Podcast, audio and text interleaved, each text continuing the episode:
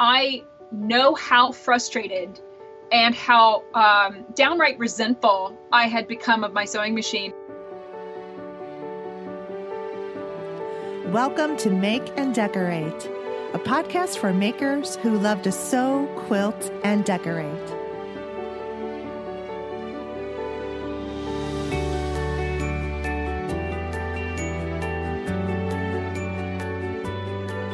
Hello, everybody. Welcome to Make and Decorate, episode 29. So, we are again in a new month. Happy June. And I hope that the weather is tapering down from its turbulent spring storms, tornadoes, flooding, everything. It's just been really crazy. But summer is upon us, and we're in the season of graduations, uh, students and teachers uh, getting out for summer break. Vacations are going to be starting, and um, we're all going to head outdoors for the summer activities um, for everyone here in the Northern Hemisphere. And I finally got flowers um, last weekend. Uh, they're not planted yet because we've been having so much rain, but I'm excited about that to get those going. And um, what else is going on here? Uh, okay, so entering June, I made a to make list um, for June. And I've got to make some stuff for my road trip coming up in July and I want to make um I of course my list is like completely over ambitious and I know I'm not going to get it all done. So then from that list I narrowed it down to my top 3 and if I get those done great then I can work on maybe something else on the list. The top thing is um, knit pajamas for myself. And I just got the fabric today.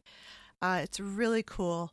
Um, it's Katarina Roccella, and um, it's called Pixel Fly Eden Knit in lavender, and it's by Art Gallery Fabrics. It's really pretty. It's got like a lavender background, and then it has um, sketched flowers in you know black outline, and they're all filled in with just white. And then um, butterflies are placed here and there on the flowers, and the butterflies are in full color. It's really beautiful. I love it. And um, I just pre washed it, it's in the dryer. Uh, so, because I it, it's just crazy. The ready-made pajamas are just either they don't pre-shrink or the fabric is is too inexpensive and the quality is poor. But it just, you know, it starts off at the right length and then after you wash it once or twice or, you know, three times, it just keeps shrinking and then and then the pant legs are like all the way above your your ankles. and it just drives me bananas. So I'm making my own pajamas, and I've made pajama pants before, but I'm making the full set, so like the top and the bottoms, and it's a five out of four pattern, and it's called the Molly pajamas. So that'll be the first time I make that pattern. And um, what I like about this pattern, because I've read through the entire pattern and it looks easy enough, I'll probably use my serger for a lot of it. Um, but I like how they break down the yardage so that you can make it interesting um, by using contrast fabrics if you want, or um, for instance, um, if the the collar, the neckband, if you wanted to do that in a different fabric, they they give you a little yardage, like a quarter of a yard, and they give separate yardage for the sleeves if you want those different, um, and the body of the top. So I really like that because um, I, I don't have to try to guess and figure out what that's going to be. So I'm looking forward to that. And the other thing I want to make is a dog bed for um, my Cooper. And uh, he's got plenty of dog beds here, but I I want it to fit in the car um, in the back seat because he's coming with us on our road trip. He's such a good travel dog. Ever since we had him, um, we've had him for he's four years old now, and we got him when he was uh, uh, 12 weeks old and um, he has he's loved the car and we take him everywhere. We take him as many places as we can and he loves it and he's really good. He went through three obedience classes, so he's very well behaved. And uh, yeah, so I found a really cool Airbnb that accepts dogs, and um, so I'm gonna make a bed that will fit. It's a rectangle shape, and I've made this before. These this kind of dog bed. It's really easy. Uh, the third thing is a yarn minder bag, and this pattern is by Sew Sweetness. It is a tall cylinder shaped bag made out of fabric. And um, you, there's an option where you can put four grommets on the top, and it's a zipper um, top lid. Uh, and you could put grommets so that you can pull the yarn through them and crochet or knit um, right from there which is really cool. And then, of course, there's pockets on the outside for storage for your tools like crochet hooks or knitting needles. And um, so, yeah, I've got to I've got to have that done if I want to bring all this yarn with me to try to make those hexies for the um, hexagon afghan. So those are my top three. So let's hope I get those done. And I only have a month to get them done. All right. So those are my projects for June. All right. And then this is just my little reminder for everyone to, if you haven't already, to subscribe, rate, review if you have iTunes, or if another platform allows you to rate and review the podcast. I would be very appreciative for that. And now let's get into my chat with Leah Day. Leah Day is a quilter. She's um, a pattern designer, an author, uh, a teacher, and a business owner. So uh, we have a really great conversation on all of those topics and um, what's coming up for her uh, in the upcoming months. I'm so excited to welcome Leah Day. Hello, my quilting friends. Hello, to my podcast today. Yay! Hello, my quilting friends. welcome, my quilting friend Leah. Woohoo! I am so excited you're here. So, Leah, I just, I, I think every time I, I, just I can't assume that everybody knows who you are. So I am going to have you share your story of just when did you first recognize your creative side, and not just with sewing and quilting, but um, I think that sewing and quilting comes from any creative like activity that we've we've done that led us to that point. So, what was yours? Uh, well, I grew up creating, and you know, I was the kid that had a really messy desk in school. I was always cutting up paper and playing. It's just, for me, it was just a natural thing to always have my hands busy and to be fiddling with stuff. And I was the youngest, and so if I could kind of find myself a corner and be playing with something, then I would get in less trouble for all of those reasons. And then, you know, I didn't have access to fabric, but I, I what access I did have, I learned how to sew at a very early age.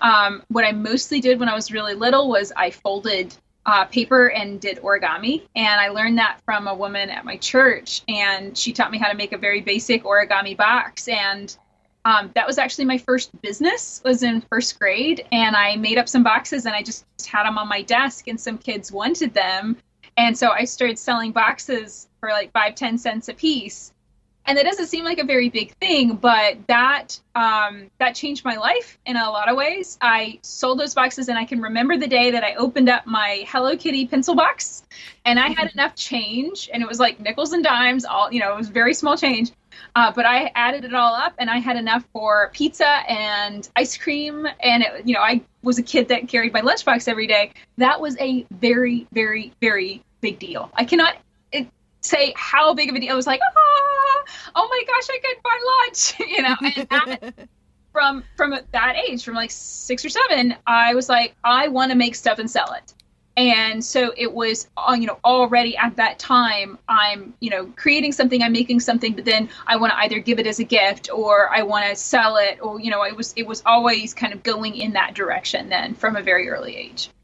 Oh wow, that's really great. Talk about then getting older and um, how you started like leading up to Leah Day quilting. Yeah. How, how, did that even happen? So, you know, it's easy to say that it was it was like you know from first grade I built this, and that's not true at all. I mean, you know, the number of times that I've been told there's no money in this, or, you know, you can't do it that way, or, you know, you're not going to be able to make a living. I can't count the number of times I've heard that. Um, I, I did everything the normal way. I went to high school. I went to college. I, um, I was pursuing a degree in biology and I reached about the second, oh, technically I was a sophomore, but I was starting my third year of college. I had met my future husband. We were dating and he had already graduated and i was seeing his life um, you know I, we were living together in a small apartment and josh was you know being able to like sleep till like eight o'clock in the morning and then get up and work on the computer and he was working from our apartment and i was so jealous of that and then I was also going going to school and doing these super long labs with biology and just going, I don't want to do this. I really, really don't want to do this. I don't need this degree. Um, and I was really frustrated and and kind of upset about that and finally got honest with myself and said, you know, I want to do the crafts that I, you know, have been doing my whole life. And, and for like the chunk of uh, middle school to high school, I'd really focused in on beadwork and specifically seed beadwork, which is the itsy bitsy tiny little beads. Um, and as soon as I got to college, that wasn't really working for me anymore. And I'd really transitioned over to sewing. Uh, I really wanted to learn how to quilt, but I did not managed to figure that whole nine yards out until Josh and I were getting married. And then I wanted a double wedding ring. I was like, I want a double wedding ring. We're getting married. I've got to have a double wedding ring for my bed. And of course, I got started with like leftover fabric from my wedding dress, which is the worst kind of fabric ever to try and make a double wedding ring out of. yeah, that ended up in the trash. It did not work out. Uh, but you know, it got me into quilting. I joined a guild. I started learning. I started taking workshops. Uh, I just I started from absolute ground zero, and I finally understood. Wow, here's a craft that I can't learn from a book. You know, I taught myself how to knit, how to crochet, how to do beadwork. All of that I learned from books that I got usually at you know um, Goodwill and, and kind of thrift stores and stuff like that. Uh, usually they were the books that were outdated information. I didn't know that at the time. They were outdated information, so people were getting rid of them. Uh, you know, most of my quilting books still had cutting things out with templates, and this was the day of you know rotary cutters had already become a thing. So uh, finally, right, you know, right before our wedding, I got a new rotary cutter, and I was like, I'm going to learn this. I had a mat that was about this big. It was like 18 inches by six inches wide. It was the world's tiniest cutting mat. Um, but it got me into it. It got me started quilting. And from the beginning, I knew I wanted to turn that into a business. I, I wanted to figure out some way of making a living with it. Now, what that was and how what that would eventually become, I had no idea in the beginning, no earthly clue. And um, and I have journal, you know, I've been going back and, and kind of rereading back through old journals and stuff. And I'm finding, you know, kind of the documented process. I'm like, I, I want to do this thing, but I don't know how. You know, I'm struggling with that a lot. Um, but it was good because asking that question over and over and over again, eventually I found the answer. And I found it while I was working on a really important quilt uh, and that was Release Your Light. And this is a, a massive goddess quilt. And that quilt was, you know, kind of inspired by that idea of tapping into creative energy and releasing it with the world. And while I was working on it, I hit kind of a design rut. I was quilting stippling, which is a very traditional free motion quilting filler design, and I was quilting at a very dense scale to make it micro stippling and I was bored to tears with stippling. I had learned one other design, and that was McTavishing, and mm-hmm. I had stitched it to death and back again, and I was bored to tears with it too. And then I was reaching a point where I was like, I, I feel like I need more designs, and I felt like I, you know, I need I need to change this up. And I knew two other designs. I knew Pebbling and Paisley, but they didn't really fit design wise. You know, these were kind of curvy shapes, and this was a flaming quilt. It needed to be on fire. So I um, was whining about this to a friend, and she was like, "Well, why don't you just take that paisley design and change it into a flame shape?" And I remember looking at her, going, "Is that allowed? Is that allowed? Am I allowed to do that?" And she's like, looked at me like I had two heads. Of course, it's allowed, Leah. So I changed up that design. I turned it into what I call flame stitch now. Stitched on the quilt, finished it up, and throughout that entire ending process, and that was not a short process, it was at least another month of quilting, and then I painted the entire surface of that quilt. So it was a long time of tedious, meticulous work left to go. But throughout that entire time, I thought about that design and I thought about how easy it was to create. And I thought about, wow, you know, it created a totally different texture and I really needed that and I really like that. And I'm curious now. I want to know how many other designs and textures I can create. I don't know if anybody else is interested in that. I have no idea if that's even a thing. Um, but why don't I just try it? And and so the challenge, the idea for challenging myself to create 365 new free machine quilting designs. That's where it came from, uh, because it wasn't just like, oh, I want to make five or I want to make ten. It was it was a challenge. I was like, I want to challenge myself to come up with as many as I possibly can. Um, Josh and I had uh, gotten married and we had a baby, and James was uh, 18 months old at the time. And of course, you know, in that state of kind of being a new mom and and uh, you know very young you know i look back on it now i'm like oh my god i was so young i was 24 years old 25 years old um i i really I just wanted the excuse to quilt all day. And it was so hard to make that happen, you know, with everything that was going on. It was like, you know, feed the baby and then play with the baby and then, oh, it's time for a nap. But then, you know, I was like, okay, I need to go like check my email or something. I was making excuses not to quilt instead of doing the thing that I wanted to do most. And so I thought having this challenge would really force me to get serious about this and to quilt every single day and to scratch those design itches. And it did all of that and more. And it also built my business. Uh, so I started the blog, the Free Motion Quilting Project. I started sharing new designs. I stayed with every sharing a design every single day for the first 80 days and then uh, it, I kind of hit a cliff of oh my gosh, this is so much work. I can't do it because on in addition to that, as soon as I started the blog, it was around on day 14 or so.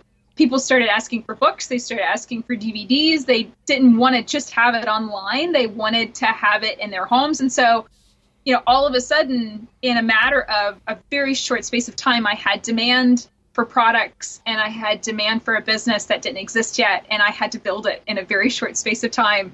Uh, and also, my husband was kind of, we were already looking at his job and going, okay, that's probably not going to last because it was 2009 and the recession and the whole nine yards. So it was almost immediately, it was, we need to build this as fast as possible so it will support us. And that was a massive amount of pressure to put on anything, and especially with a young child, too. I kind of feel bad about that, but on the other side of it, it's like you know you do what you you do. You know, um, you have to respond to the pressures of your life and do the best that you can. And so we built a business together, and Josh came on board in 2010. Uh, and he is my wingman and just about everything. He does all of the customer service, the order fulfillment through leahday.com. That's my website.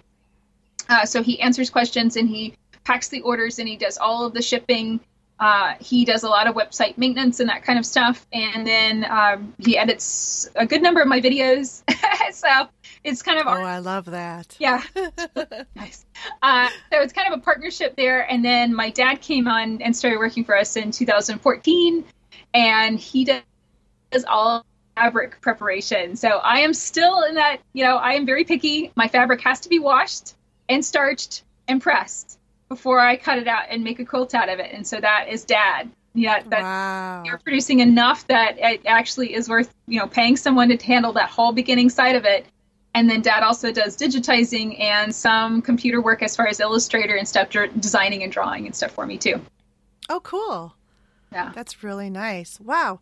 This is I, I you know, I've heard you um, you know, on other podcasts and do your story, but I don't think I ever knew that your business really came about um, through this 365 day new quilting designs oh, yeah. and just from your blog. Yeah, yeah, it was the you know I had wanted to be like maybe a traveling teaching kind of lecturer.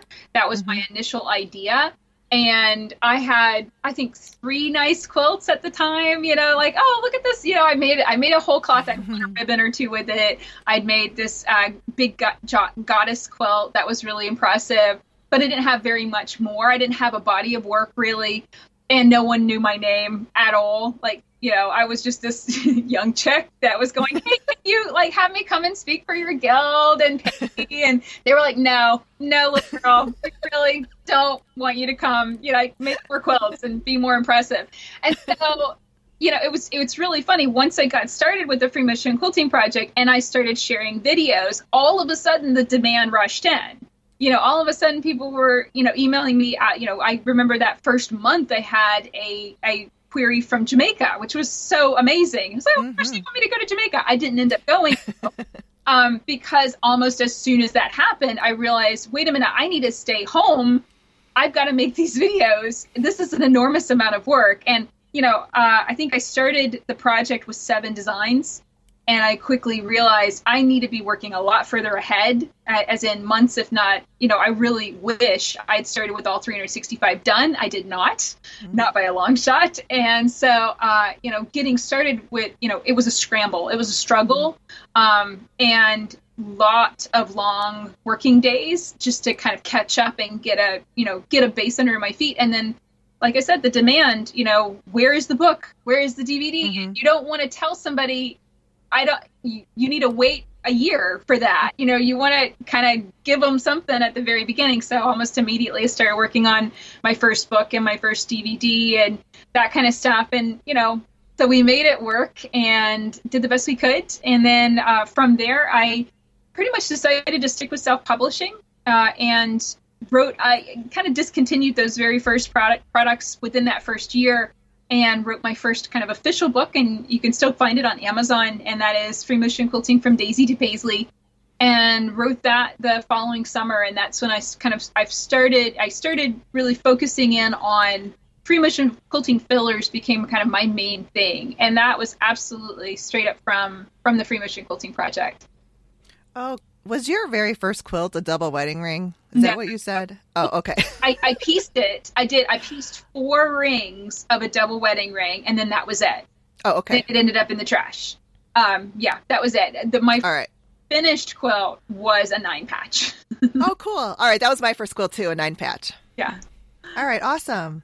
Uh, so then uh, that's a that's great, and I think it's wonderful that you um, you know have the the work environment that you do, and your you and your husband work well together, and now your dad's joined the business, and um, I just uh, I, I feel like you know listening to your podcast too, and you talk about your your day in and day out with that working environment, and it it seems like you know it really fulfills you. And and that's what's the most important thing I think about um, running a business for yourself is you know I some people just want to like shoot up to this stardom and be famous or whatever. That's not me, but my my my whole thing more is like I need to be fulfilled.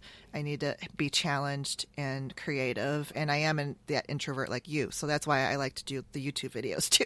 uh, well, I mean, here's the here's the thing, and this is you know something that someone that isn't a professional might not be aware of, and that is uh, in quilting, the quilting industry is so huge and there are so many things that you can do with it and there are so many things that you I mean you can get on the road and you can be on the road every single week if you're successful and and build a brand and a name for yourself you can be on the road and traveling all over the world every single week of the year and it will chew you up and spit you out very quickly and i mm-hmm. i have seen it happen and it's very sad because uh, you've got to know how to say no and you've got to know what your limits are. And I didn't know that at the beginning. The 1st mm-hmm. several years of my business were spent, hey, let's try this. Oh, did that work? Not really. Oh, let's try this. Oh, did that work? Not really. Or hey, let's try this.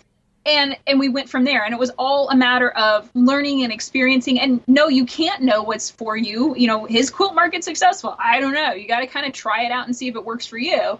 And then take that experience and say, okay, here's what I experienced you know, we lost a lot of money, or here's this experience, we made a lot of money. and go from there. You know, there's no um, there's no single plan, but I can definitely tell you, for me at least, if I got on the road and started traveling and teaching every single week, I would not be a happy camper. It would not. Me neither. Yeah, I'm with you. It would not make me feel fulfilled. I, although I do absolutely love getting in front of people. I absolutely love lecturing. I mean, it does mm-hmm. give me that boost that I do occasionally need. You know, sometimes when I'm mm-hmm working alone and filming alone uh, and kind of stuck in my own kind of groove for too long, I do get down. And, you know, and a lot of that is just I need that kind of energy boost of something exciting. And that's a large reason why I started my podcast, um, Hello, My Quilting Friends. And that was I was feeling lonely. Mm-hmm. I, was, I was feeling really lonely. Yeah. I, I was wanting an excuse to start conversations with people where it was like, I'm curious about this person. I really want to get to know them better. I really want to become their friend. But it's kind of hard uh, when you're an adult to be like, hey, can we be friends? you know, and not. I know. Paper, you know, or like, yeah. Like um, the ugly girl at the prom or something like that. like, uh, who wants to be friends with her? You know, and so making the podcast was one of the best mm-hmm. things I did. I started that in 2016. I'm so so happy that I did because it totally cured me of feeling lonely. Uh, I have something I can share and and put out, you know, and I shoot a little introduction and share what's going on around the house. And I'm usually doing something actively. Like two weeks ago, I was painting my rabbit hutch.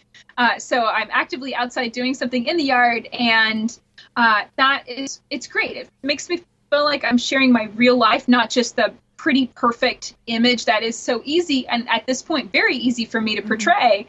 There is a messy behind the scenes that I think is so much more interesting and should be shared too. Uh, I can make it look perfect, or I can show you the reality.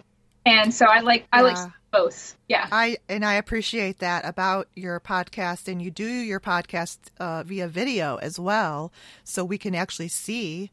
Um, I remember this one podcast you did not too long ago where you were actually like working on drafting some sort of a pattern onto um, freezer paper or something or trace paper. But yeah, so that was cool. I really enjoy. I always enjoy w- watching and listening to your podcast. it's always something different every week. yes, absolutely. So um, let's move on to machine quilting. Um, you already talked about how you learned on that, how long did it take you to notice a marked improvement in your skills? Because I think not only me, but a lot of people are interested in this and are insecure about their own progress in machine quilting and sometimes it stops them from even doing it and enjoying it. Yeah. Well um, perspective of time um, the first thing is to quilt all of your own quilts because that's that's the major reason why the skill isn't being built um, because if you are piecing lots of quilts then your piecing skill is improving with each quilt. Okay? So let's kind of think of scales uh, you know, like uh, I'm a Libra, so you know the the you know the the scales kind of are always coming to mind. So if you increase your piecing skills and piece lots of quilts, then obviously that scale is going to be so much higher. Uh, and that you know if you want to think of video games, then your your piecing meter is really high. Um, but your quilting meter is super super low. If you quilt all of the quilts that you piece, then obviously you are gaining that much more skill with every single quilt that you make and you complete take all the way to completion all by yourself. And i don't care what style of quilting you're doing and that could be hand quilting walking foot quilting free motion quilting ruler foot quilting all with the home sewing machine. You have so many different things that you can do with the home sewing machine. All of it's good. I used to be really stuck up about walking foot quilting and kind of, oh, why would I want to mess with that? It's so slow and it took me years and listening to my you know quilters that beginner quilters that were getting started. And i was saying oh well let's just free motion quilt in the ditch. And they were like that's really hard leah. I don't want to do it that way. And they were basically um anarching. They, they were saying not doing it. Grabbing my walking foot. You can't tell me what to do. And so finally i looked at it and said okay fine. I'll try walking foot quilting too. Um, grabbed my walking foot, put it on. I was like, yeah, you know what? Actually, they're right. This is so much easier. so that forced me to stop being stuck up about it. I then ended up writing a whole book on walking foot quilting because it made me curious about that style and really dig into it and learn more about it. So I'd say don't get a chip on your shoulder about anything. Keep your world as open as possible. Any style goes and any machine goes, which means don't also get hung up about long arm quilting because that's easy to do too. Uh, for a long time, I just shut the door on long arm quilting. I just decided I can't afford that. I don't have space for it. You know, the list was endless. And so rather than get curious about it and allow myself to be curious about it, I just slammed the door shut on it mm-hmm. and said, that's not for me. And that's really unfortunate because then what I ended up happening is I got really frustrated and every quilt took a million years to finish. And I uh, was quilting everything to death with one single style of quilting. You know, like basically, you know, super puffy trapunto and then really dense filler designs, and everything took years. I was completing maybe one quilt a year uh, through uh, pretty much 2009 to 2013 ish, maybe even longer. It was taking me a very, very long time to make anything, and uh, you know, and like it was, it was entirely down to that opinion, that kind of sorry, stuck up mentality. and finally, I got, you know, kind of got over myself and said, you're allowed to be curious about this.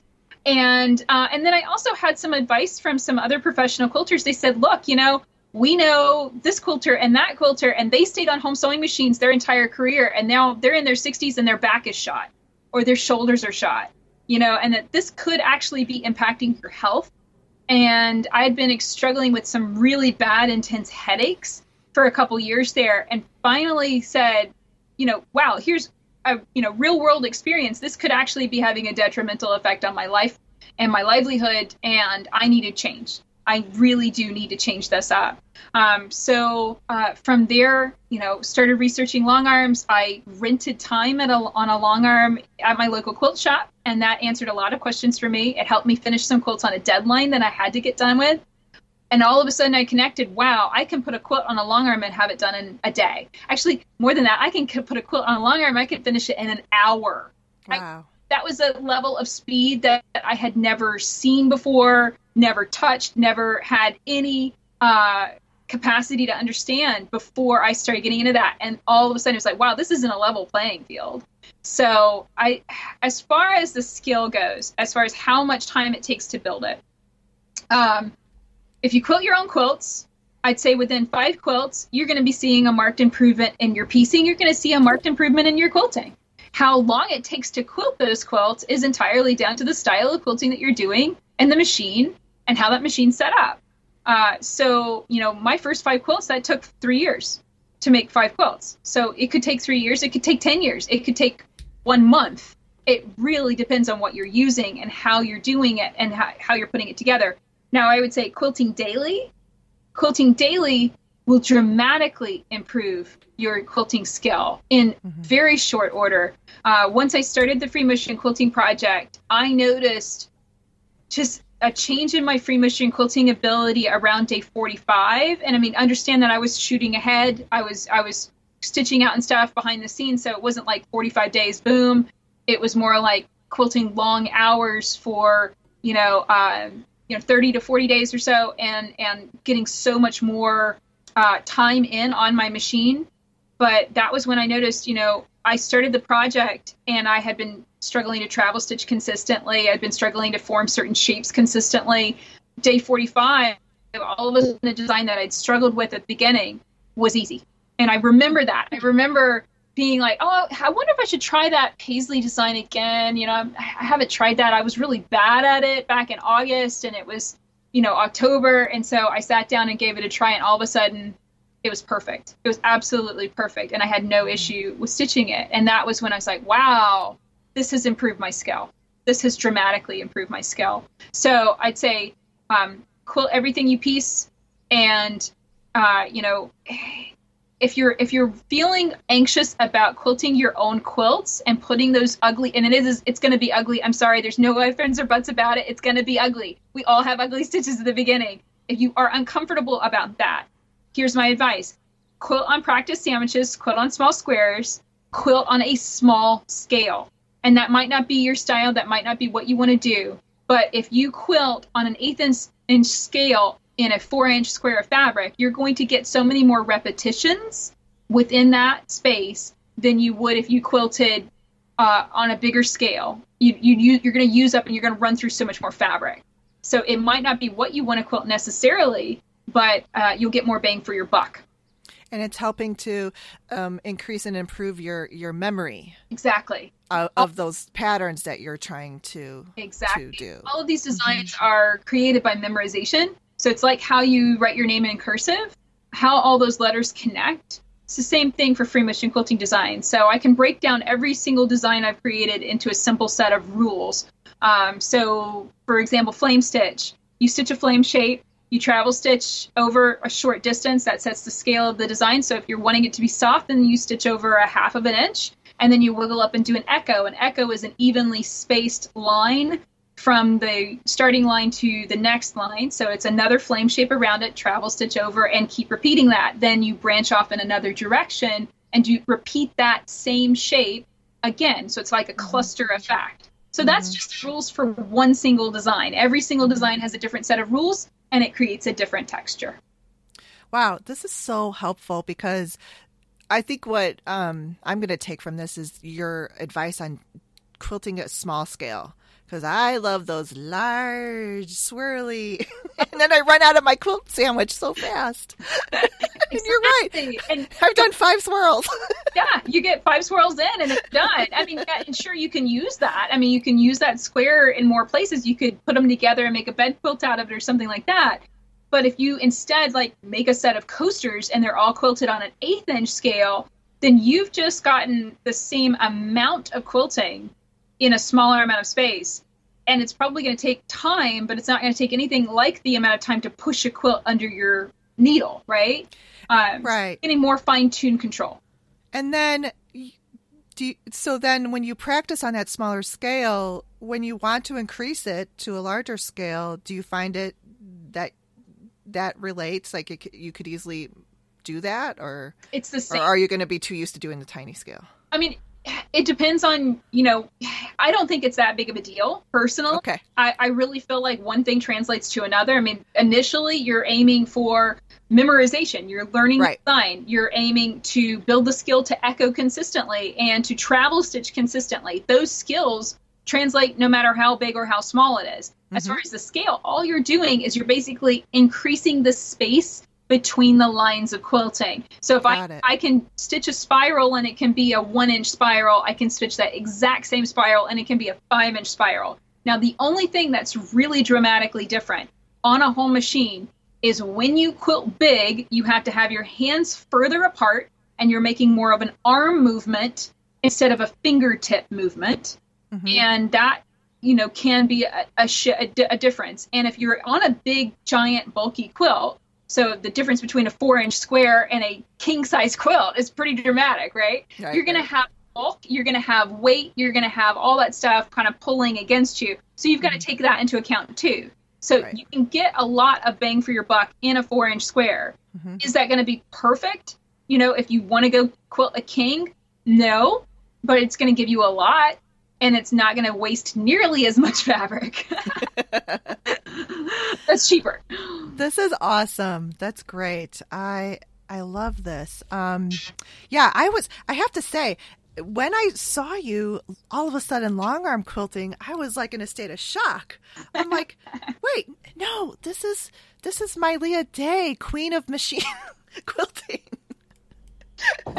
that is too funny. Yeah, and, and I can you know, kind of a comment like, oh, you know, you along the lines of you sold out. You sold out. Yeah, oh, sold out. And I mean, and and you know what? Hey, I'll take it. I will absolutely take it. And you know, it makes me smile actually because uh, I know how frustrated and how um, downright resentful I had become of my sewing machine. I, I mean, it was it was to that degree of unhappiness.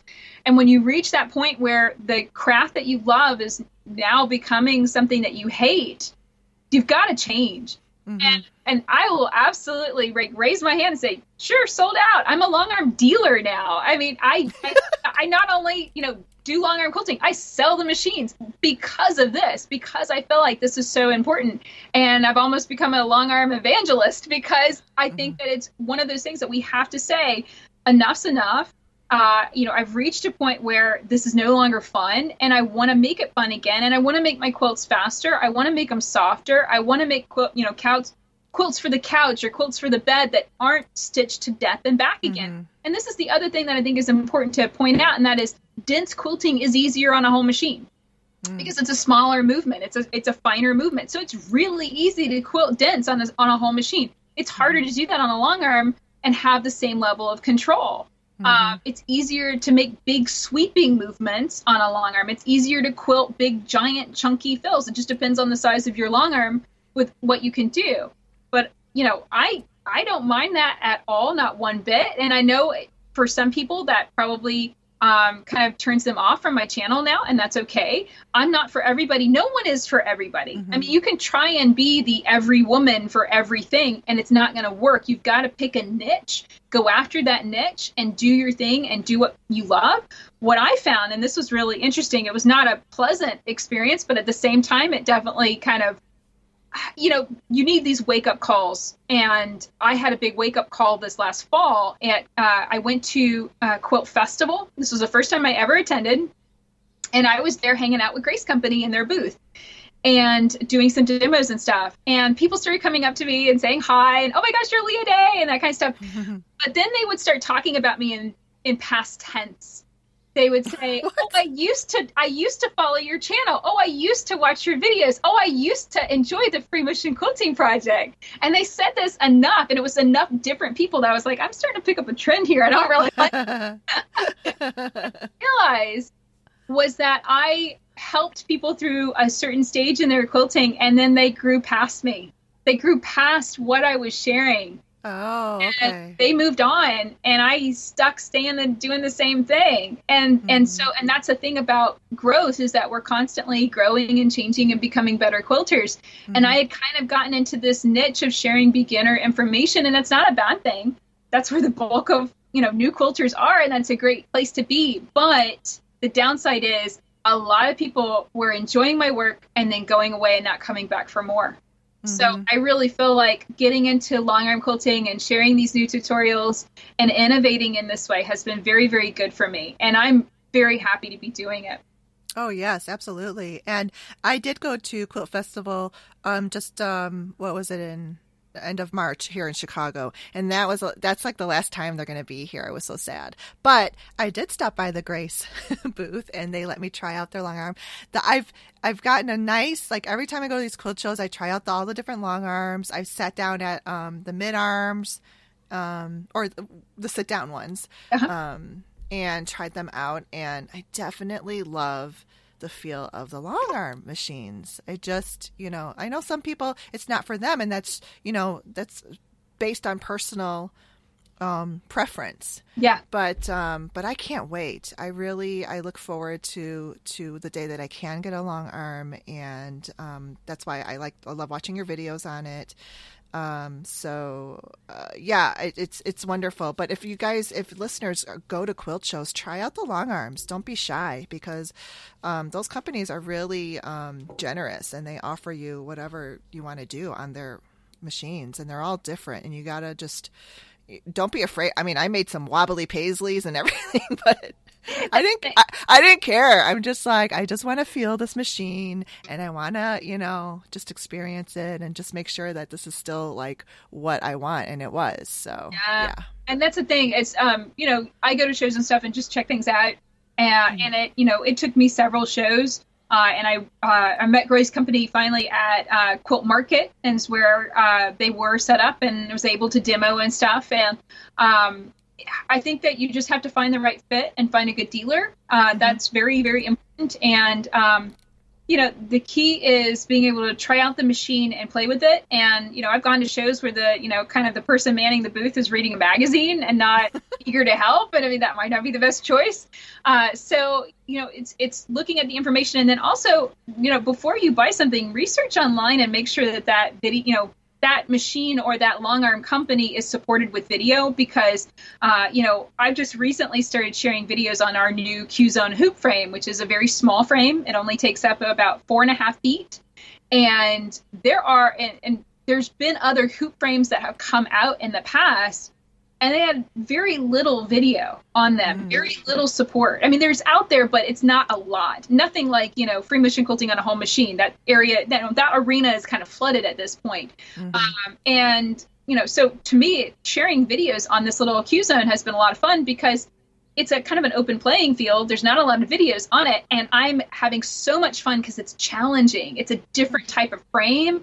It's a different type of, of you know, it's kind of a, a different build. I put a home sewing machine on it.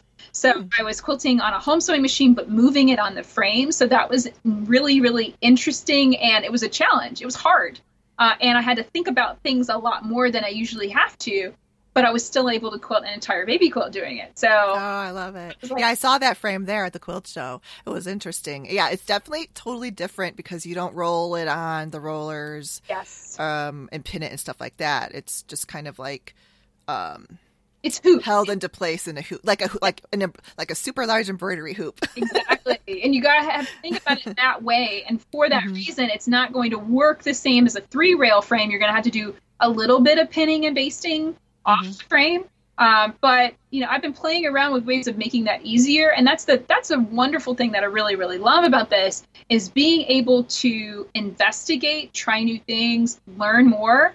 Uh, I think it's so easy to get kind of stuck in a rut of doing the same mm-hmm. thing over and over and over again, and this is just so different. You know, I love it. Yeah, that's cool, and that's great that you're doing videos on it. Um, so Let's see what else. Oh, you know what? I got it. We have to talk about your goddess quilts. Yes, I am working on a book right now. This series. Yes, you are. I am, and uh, this book has been more than ten years in the making, uh, and it's it is an incredible body of work. And uh, I have had this book on my list for years. For years and years and years, I've said, "Oh, I want to write this goddess book," and I kept putting it off, and I kept putting it off, and I kept putting it off.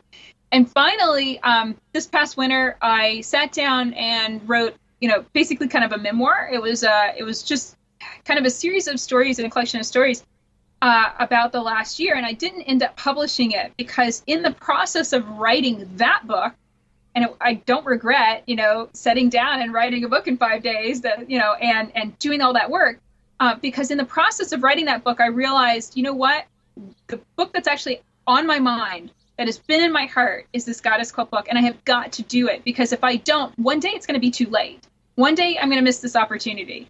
Um, and also the length of time. I mean, the first quilt in the series was I finished it before my son was born, and he's 12, so it's like 12 and a half years ago. I was forgetting things. I was oh. losing my memory on some of the stuff. Mm-hmm. And then, you know, it kind of started me on this whole track of going back through my blog and rereading old blog posts and going page after page after page.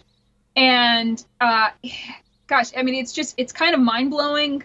Um, how much things have changed you know uh, and each goddess quilt has a different story. There's kind of a different theme behind them. Uh, some of these quilts have you know and they're all very personal. Uh, some of these quilts were about you know just like release your light. It was about wanting to share my creative energy with the world. Uh, one quilt hot cast was about you know wanting to learn how to love myself and to let go of a lot of the negativity and uh, kind of my inner negative voice, which I, I did a whole other quilt about called Shadow Self.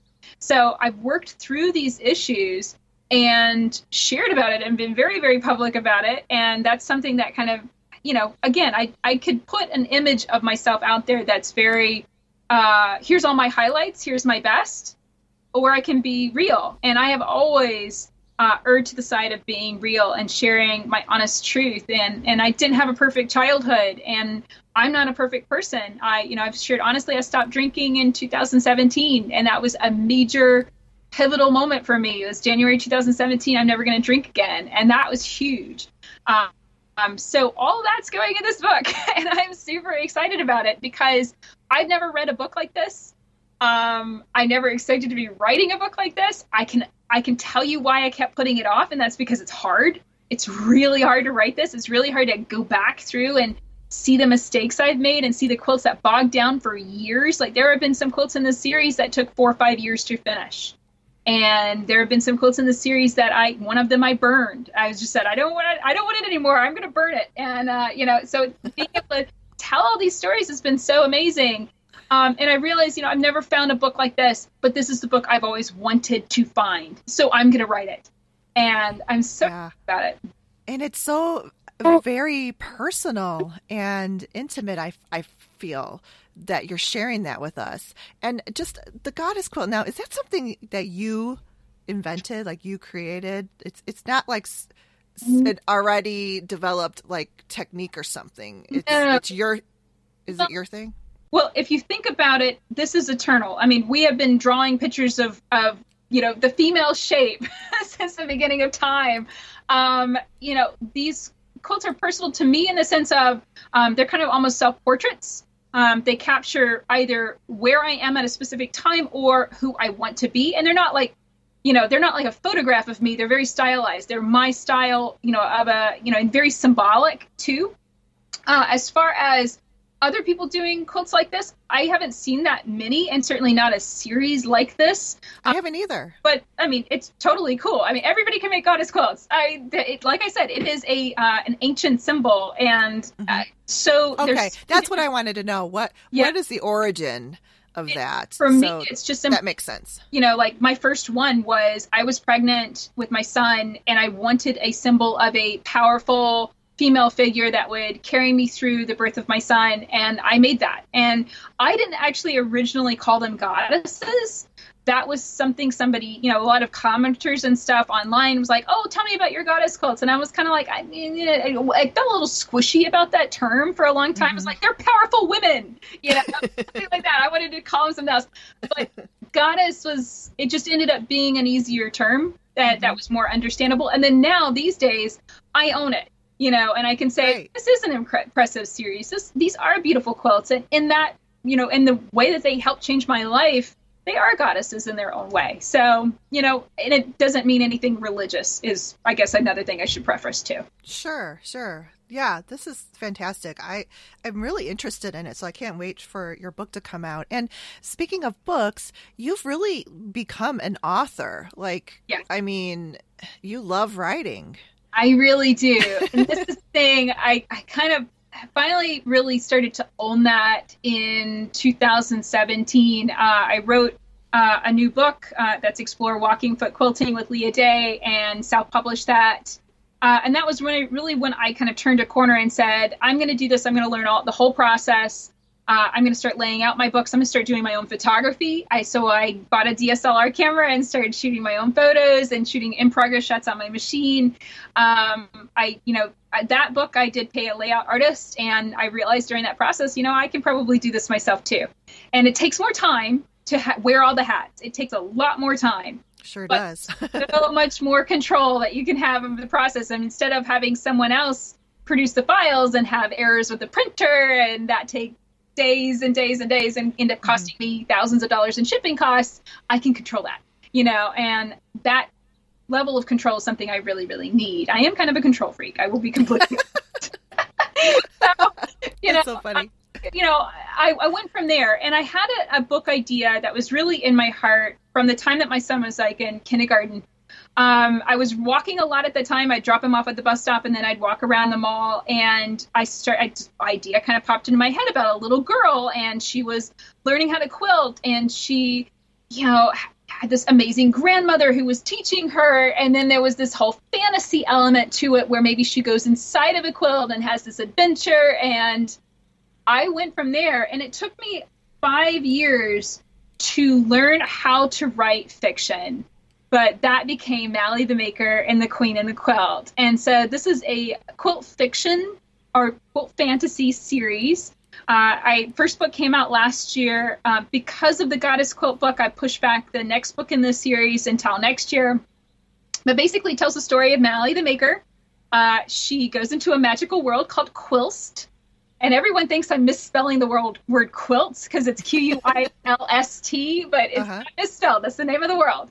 Um, and in this world, she makes friends. Um, everything made out of fabric can come to life. So she has a Miss Bunny doll, and she brings Miss Bunny in with her, and Miss Bunny comes to life. And also quilt blocks. So if you make a bear's claw block and you bring it into Quilst, it will become a real bear. Uh, wow. Uh, and so that becomes a plot point within the book. Uh, of course, there's an evil bad guy that's out to destroy everything. Uh, had this amazing adventure, and um, and then it's rolled off. So um, that was the first book. Uh, I then designed a Miss Bunny doll, and the, the kind of the background of Miss Bunny is uh, this was a real doll that I grew up with, and I lost her, and I kind of wrote that in the book was that sense of devastation and loss of losing that special stuffed animal is it, it, it is actually heartbreak. And i put that in the book and that really was healing to me. And then to be able to recreate my miss bunny doll as close as i could from memory into a real doll has been amazing. And then now i get to see miss bunnies. I've turned it into a pattern and now I'm seeing Miss Bunnies being made all over again, and that's just it's amazing. It's really, you don't you love that? Oh my gosh, it's so inspiring. Just from what you've talked about on this, because you have shared a lot, and I think I feel like this is amazing how you do this too. That you're able to share updates and progress um, as you're in it, like you're in the process. You don't yeah. wait until the end till you're done, and then you're like, "Oh, okay, this is what I have." I mean, that's that's pretty cool. Yeah, it, and it, not everybody can do that. Well, you know, there's a lot in the quilting world. There's a lot of secret sewing. Uh, yes. Uh, you know, if you work with another company, then there's secrets. You know, there's like, oh, well, this we got to wait for this to come out until June, or we've got to wait for this to come out until Christmas, and I hate that. It, it's impossible to for me because I I have that uh, you know energy and excitement about something mm-hmm. while I'm in it, and it's really hard to generate and manufacture that at the end. And I'm so excited. Well, you know what? That was six months ago, and I've largely forgotten that project. To be mm. completely honest, that's how my energy works. It doesn't work for me to work so hard on something 18 months. This is why fabric design doesn't work for me. It's super hard to work on something and then not see it again for 18 months. And it's like, oh, there's that thing that I designed 18 months ago, and I, I guess I still like it. I don't know. You know? Oh, that's so 2018. I, I have a hard time with that. I really do. So when I'm sharing, it's like, this is what I'm working on this week. I don't do secret sewing. You know, mm-hmm. when I have a company that I'm working with, you know, I kind of just I design it and I send it off and I don't even mention it in the podcast. It's not even a thing. And then when I, you know, like when something happens or you know something comes out, then it's like, okay, now I need to make something new with that thing that I can be excited about, that I can bring that energy into, mm-hmm. and then mm-hmm. that works. Um, but yeah, I, fabric design was one of those things that I just I tried it out, I gave it a good go, and I decided that's not for me for that reason. It's just too far out. Now that being said, I'm working now with print on demand fabrics where I can upload and it's ready to go, and there's no mm-hmm. wait time. You know, mm-hmm. so that is working much better for my how I work in my creative mm-hmm. flow than the tr- more traditional fabric design series and stuff like that. But you know uh, why else that you can do this successfully is that you know you're developing this this is your control thing but it's under you your brand you're controlling yes. controlling it and you don't have to um, you know fabric design these designers have to work with these fabric companies and they're under their umbrella so I mean, there's a lot more restrictions and and rules. Yeah, and in my opinion, a lot less money to be made. I mean, this is and this is my judgment. Now, could I could I sell as much? Uh, you know, like let's say the last thing I just designed for Spoonflower was a Miss Bunny panel. Okay, so you can make Miss Bunny, you can cut her out and sew her together completely from a panel. You don't even need a pattern. Um, could you know, I sell so much more of that if it was put out through a major fabric company. Absolutely. But I'm going to be making 10 cents a yard on that mm-hmm. fabric. You know, that's kind of average. Mm-hmm. When I upload that to Spoonflower, I mean, sure, it's more expensive per yard. It's like 17, 18 bucks a yard on the retail mm-hmm. end, but I'm making a dollar 25 mm-hmm. per yard. So my per yard amount is so much more. I get to advertise that. I get to put that out there and say, hey guys, you know, that then it's based on how much I'm willing to promote it. Right, and it's it's yours. It's mine. It's your design, and no one's going to tell me, "Hey, you can't." We're not. We're, we're out, and we can't sell it anymore. No one's going to tell me that it's out. Of right, right. And that's the mm-hmm. main main thing. I can say I can thank my father-in-law and my husband for really teaching me about the traditional publishing market. They were writers, and uh, and they had experience with having books come out and then go out of print and it's devastating because you have this book you have this body of work you've got you know the story that you've told it's important to you. And here's this publisher who's basically looking at their balance sheet going you know we're not going to print it again. And it's frustrating because there's that time that you put into it and it's now uh, worthless. I mean you got you got as much as you could make out of it and then that's it. But mm-hmm. on the internet, especially these days, it does not take into account the long tail, which means a pattern, just for an example, I came out with a pattern in 2014, okay? That's building blocks. Super successful pattern. It's still selling today. If I had come out with that as a book and gone through a major publisher, number one, it would have taken double the length of time to come out, so it wouldn't have hit the timing that I needed. And then right. number two, at some point, they would have said, hey, the publisher might have even gone out of business by this point. I mean, mm-hmm. that length of time, AQS went out of business, and I think uh, what is it, F+W Media just filed for uh, Yeah, they did. Yeah. So you know, in that length of time, the publisher might not even exist anymore. Mm-hmm. And uh, if they did, then what if they had said, "Hey, we don't want to publish anymore. We don't want to do another print run of this." Then that pattern would no longer be available, which means I would no longer be making money off of it. Right. So retaining control, yes, it's more work yes, it's absolutely. I can tell you, there are days that I'm like, this is driving me nuts. And it does make me angry because it's like, I am wearing too many hats. And that's when I really have to carve out and go, you know, mm-hmm. this is prioritized. I'm not doing this anymore. You know, I need, you know, and I'll, I'll just say, Josh, you need to do this, this, and this. And, you know, divide it all up, divide and conquer, you know, and I, and I get really kind of, I become the leader of the business, and it's a good thing. It's a good thing. It's what I'm supposed to do. I'm the business yes. owner, you know. Um, mm-hmm. So, but there are times it's frustrating, but in the end, after every single project is done, I look at it and I go, I'm so glad that I do what I do because I have so much more control. I'm planning large print for this goddess book, and large print basically doesn't exist in the quilting world because it's expensive, and, mm-hmm. and this book is probably going to cost double the price because it's going to be double the pages. You is know, going to be like a coffee table book then? Um, no, I, I probably won't change the print, the the overall size. It'll just be thicker. Oh, uh, okay. Uh, it'll just right. be thicker. It might end up having to be hardback. I don't know, but it okay. will be large print. Um, I can do audiobook. Uh, yeah. Uh, I can do any kind of ebook in the world, and audio is definitely something I'm getting into with Mally the Maker too.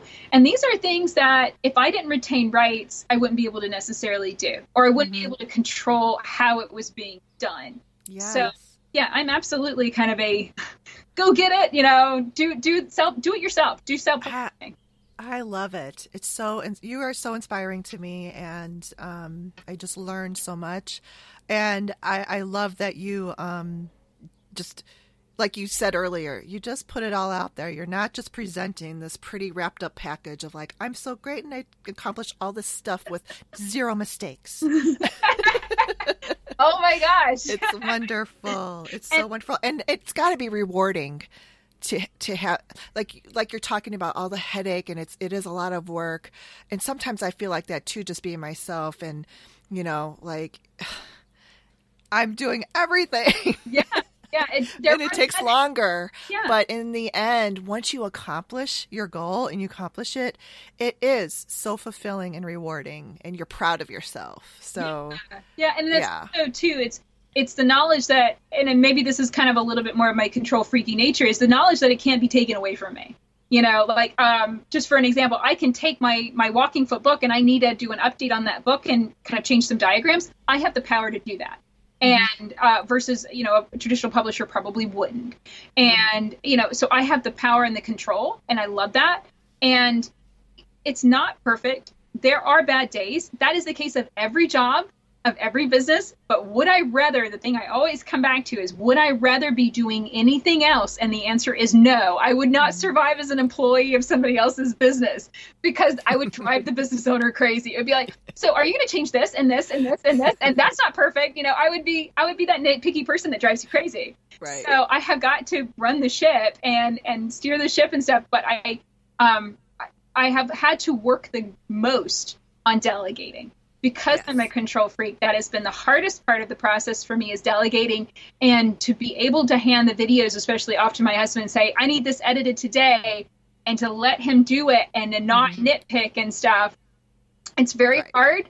Um, you know, t- like dad, like I've even started saying, you know, I need this pattern, you know, can you design this? And my dad has a design background from uh, not even not anything to do with fabric, with metal work and uh, being a tool and die maker, but he knows how to measure and he knows how to cut and he can do it. So he designed a, uh, a monkey wrench quilt that we're working on right now, and we've been working on for two weeks. I said, Dad, I'm sick of that monkey wrench quilt, and I haven't piecing it. so he designed it and he's piecing it right now, and, and then I'm going to do the videos on quilting it. Oh, that's so uh, cool. Yeah, That's awesome. the key. Uh, and the thing I think is most important is giving credit to these people that help me do this Yes. because I absolutely could not be doing this alone. I mean, I'm at a point I can absolutely say I could not pack orders and check email and do Josh's job and do Dad's job and do what I'm doing. I, I would not have the output. Like what you mm-hmm. see coming out every week is thanks to three people behind the scenes working every day. You know? Yeah, it's so important because you would certainly burn out. Totally. Yeah. Well, it just Yeah. wouldn't be possible. I could come out with one video. It wouldn't be possible, right? Yeah. The, the side of it that's hard is the fear side of it of putting a lot of time and a lot of energy into something that might not sell. And that is in mm-hmm. every single product. That's in my goddess book. Even though I have a lot of hope and ambition that I, that this is going to be successful, the truth of the matter is there is absolutely no guarantees in life in anything. I have put months and months of work into products that have not panned out. Not everything I've ever touched has worked. You know, mm-hmm. I have had bad years, I whole years that have been really, really hard, and we've had to eat a lot of red beans and rice. it's not all perfect, and it's not always easy. And that fear side of it is the hardest part of just saying, I trust myself. I'm going to try this. It might be weird. It might be different. It might be too pink. I don't know, but let's just try it. Mm-hmm. And then with every single project I make, I learn something new. And mm-hmm. that's the only way I can improve. Right. And the difference is, um, and this is where, uh, you know, I need to push myself more is that, you know, your, your goddess book may never have happened or come out if you hadn't have tried all this other stuff and, and failed. And you're to the point now where you're, you're, you're willing to take the risk. Yeah. And, Oh, and, and, and it drives you forward. I think it propels you. Yeah. And I just have to remember that for myself too. Is to you know I'm I've, I'm constantly fighting that perfectionism thing. So Yeah, uh, and no one doesn't buy your pattern because of one misstitched. You know, Right. that's not the reason why somebody doesn't buy a pattern or something like that. They don't Mm-hmm. buy a pattern because it costs too much or they don't like the quote on the cover. You know, right. that's the reason why. And yes, you're absolutely right. I feel like for years I've done the thing that I thought would sell, and a lot of that was spending a lot of time on quilt alongs, and I don't regret it, not a bit. But I've reached a point with quilt alongs where I've kind of I've, I've done a certain style and a certain thing so many times, and it's great fun. It's awesome. We learn a lot, but I've done it to death, and it's time to mm-hmm. change. And so mm-hmm. next year I'm not doing a quilt along. Next year I'm just focusing in on books and uh, and you know and just being a good publisher being a good author i'm you know planning more mally books. I'm doing more i want to do more audio. I want to large print. And i'm going to become a better writer a better publisher and more speed in that area. And then shifting away from doing this kind of week you know weekly or monthly uh, big huge giant quilt along. And the main reason was it was taking so much time. I mean i could write three books in the amount of time it took me to design and create the quilt along i'm sharing right now. I mean it's an awesome quilt along and i hope you guys will come Yeah. and, join in the fun it's a friendship quilt along and you can make a twin throw queen king or you know uh, or throw size quilt with this quilt along it's great but i cannot express just how much work this was and, Yes. and it's really hard to be at this stage this is kind of the slowdown stage and it happens every year i'm no, i'm used to it but it's a slowdown stage of this quilt along where people kind of drop out it's okay uh, i'm used to it by this point but i've reached a point where i can say i don't want to do this anymore Mhm. and I loved it. It was great. It, it really taught a lot of people about quilting, and that's awesome. I've shared basically a different quilt along every year since 2012. Oh wow. Yeah, it's been a long time doing this, and I've reached a point where I can say, I've been there, I've done that. It's time to do something different, and that something different is becoming a better writer and publisher. hmm Absolutely. And then we're, we're just in the tail end here, and we're talking about the other parts of your business. And another thing that you're doing is your Quilt Friends Club, and that is subscription based, right? Yes, yes. So we did Facebook groups for years, and that was largely to support the quilt along. And then um, Facebook got too nasty. It, it really Yeah. It just got it just became a tox- toxic cesspool. Um, and I reached a point where I was done with it, and so we shut down our Facebook groups. And then I took a lot of time off of that, and I was not planning on doing anything else. I really, really wasn't. But a lot of people really wanted that interaction. They really wanted a place to share photos. They really wanted a place that they could chat with me. And you know, or send me a text message easily or something like that. Uh, and then, you know, a place to make friends. And so it took a long time. I finally found a great platform that's Mighty Network and was able to build my own site, and that's quiltfriends.club. And then you uh, you can set the the membership, and the membership is either two ninety nine a month or twenty four ninety nine a year. So you get a really good discount whenever you go for the year long subscription. And charging money is a it's a it's a entry fee. You know, it's basically like, hey, you got to pay to enter which means if you want to pay to enter, you've got to be nice. mm-hmm. and you have no idea how little, like, basically none. We've not had a single bit of negativity in this group. We've never had to, you know, um, delete a post. Where I was deleting posts in the Facebook group, I was deleting upwards of five a day. It was mm-hmm. that ridiculous. Mm-hmm. And it was, you know, it, it, was just stuff that was just like, guys, this is ridiculous. We're a quilting group, you know. Um, the stuff shouldn't even be coming up. The sh- the stuff and and and two, people were ripping off my patterns within the group too. I mean, it was like it was just insulting. It was downright insulting and I don't get any of that in the Quilting Friends Club. So, and then I do a special um, a special video just for that group. It's called "How Do I Quilt This?" Uh, and so basically, members uh, can upload one photo a month to a specific topic area, and then once a month, I take all of those photos that have been uploaded and I print them out and I share three different quilting design ideas. So, you know, the easy part is the piecing, you know, following a pattern, making the quilt top. The hard part is figuring out, okay, how do we quilt that in a creative way? And I'm taking into account things like the type of sewing machine that you're using, how much, you know, whether it's a long arm or, you know, on a frame or it's a home sewing machine on a table. I'm taking that into account because you can do certain things really easily on a home machine. You can't do it on a long arm and mm-hmm. vice versa. You know, there's just differences there. I'm also taking into account, you know, if someone says, "Oh, I only want straight line quilting," then I specifically design straight line quilting designs. So I'm taking what my group members are needing and then it's making me a better designer because then I'm getting all that, you know, all these different amazing quilts that I get to mm-hmm. play with, and I don't have to piece them. I don't have to design them. I don't have to piece. Yeah. I get to play with that and then come up with these three different quilting design ideas. So it's a push for me. It's a push for them, and everybody seems to be really enjoying it. And we have, um, at the time of this recording, we have four up, and they are now pushing two hours a piece. Uh, every new video I'm coming out with for that series are like they're about two hours long because there's I'm getting so many quotes. Oh wow! Now, when have you had people post after you've done how do I quilt this on the, and given them the three options? Have they done one of those options oh, and yeah. posted the completion? Yeah, yeah, it's amazing. Oh, that is so awesome. Sometimes they take my advice and then sometimes they completely scrap it. And you know, sometimes my idea might lead to something totally different. You know, it's mm-hmm. it's all good. You know, basically it's all good. Uh, and and I don't I'm I'm always just kind of like, here's some options, and I'm always saying, this is just a starting line. You know, mm-hmm. uh, this is just what came into my head, and I always am talking about how some days I'm feeling like circles, some days I'm feeling like feathers. Mm-hmm. You know, you kind of have to just let your design inspiration flow. And I and I don't realize that when I'm starting until about the third or fourth quilt that I'm working on. And they're like, oh wow, guys, you know, I'm hitting the circles today, and every single quilt has lots of circles in it. And I don't know why. It's just how it's happening, and I just flow with it. You know, I just go with it, and it works. Right. Oh, that's so cool. Yeah, the the whole Facebook thing group.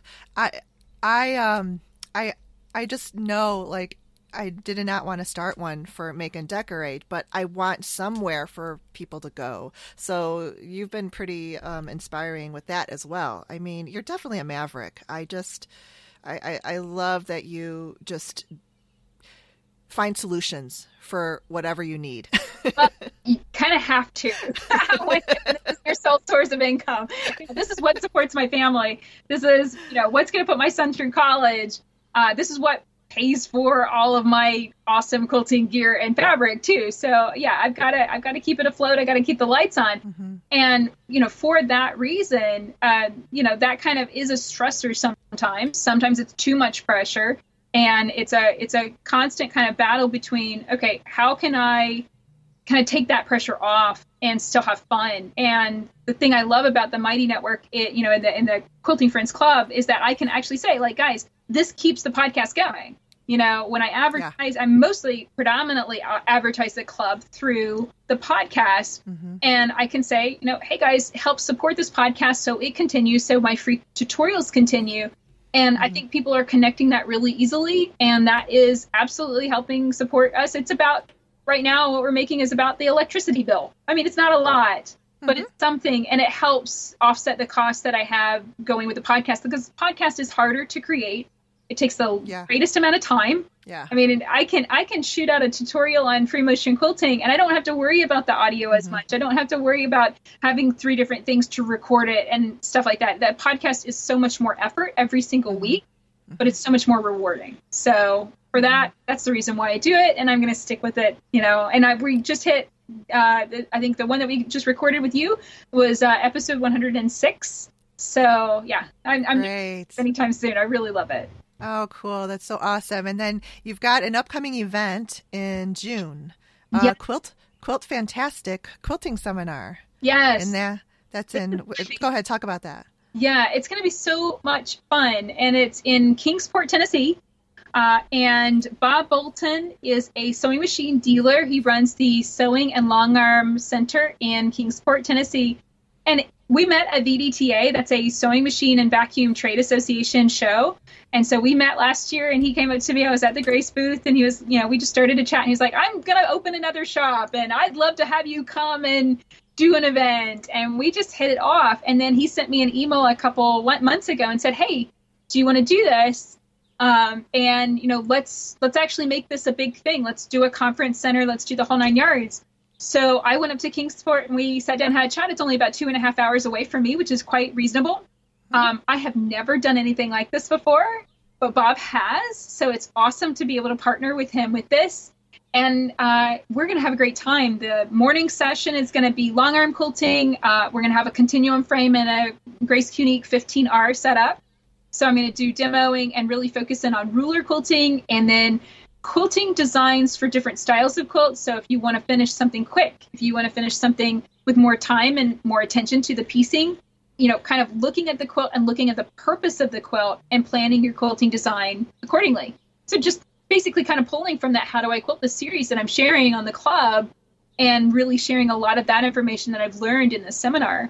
And so the morning sessions for long arms and the afternoon sessions for home sewing machine, we're going to have a home machine set up on the new Q Zone frame uh, talk through that and uh, basically kind of the same information shared in both, but you can attend both and learn a lot about both styles of machines.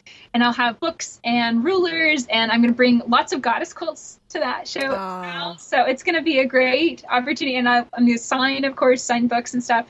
So it'll be a great opportunity just to meet a lot of people in person and I'm excited about because I need this kind of thing. You know, I can get stuck into a rut of kind of being home and alone and my antisocial, int- introverted self, and having this grand push to break everything out and get out of my comfort zone and be in front of people. I'm really excited about that. And I don't know if this will be something that we do more often, like a regular thing, but I'm open to that because to me, with how the internet has gone, and I've I've been doing this for 10 years now. I can say, you know, the inter- internet has definitely changed since I started sharing videos. And I'm at the point now, and my son is older now too, that I can say, you know, a, a an event once or twice a year is something we can do together as a family and have a really great time with. And it also shakes us out of our routine, which is awesome.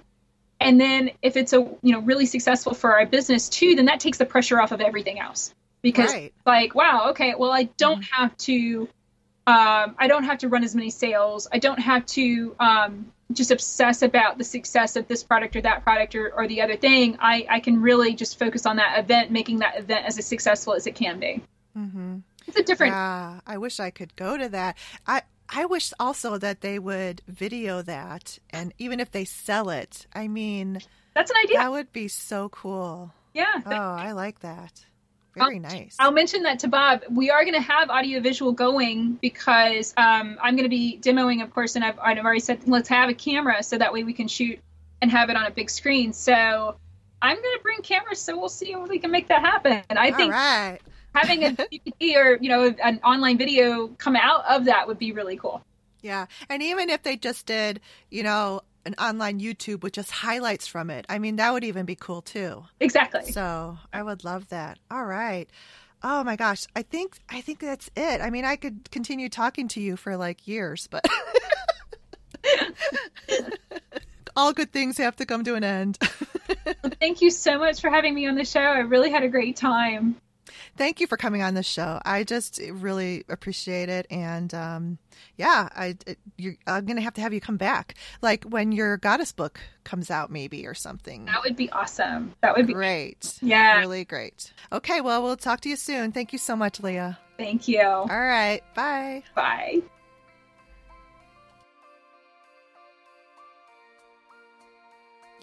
Thanks for listening to the Make and Decorate podcast. You can find the show notes and the podcast episodes on my website at stephaniesochadesign.com. And I appreciate any ratings, reviews, and comments that you uh, would like to post and give me feedback on Instagram or wherever you are at. Okay, bye.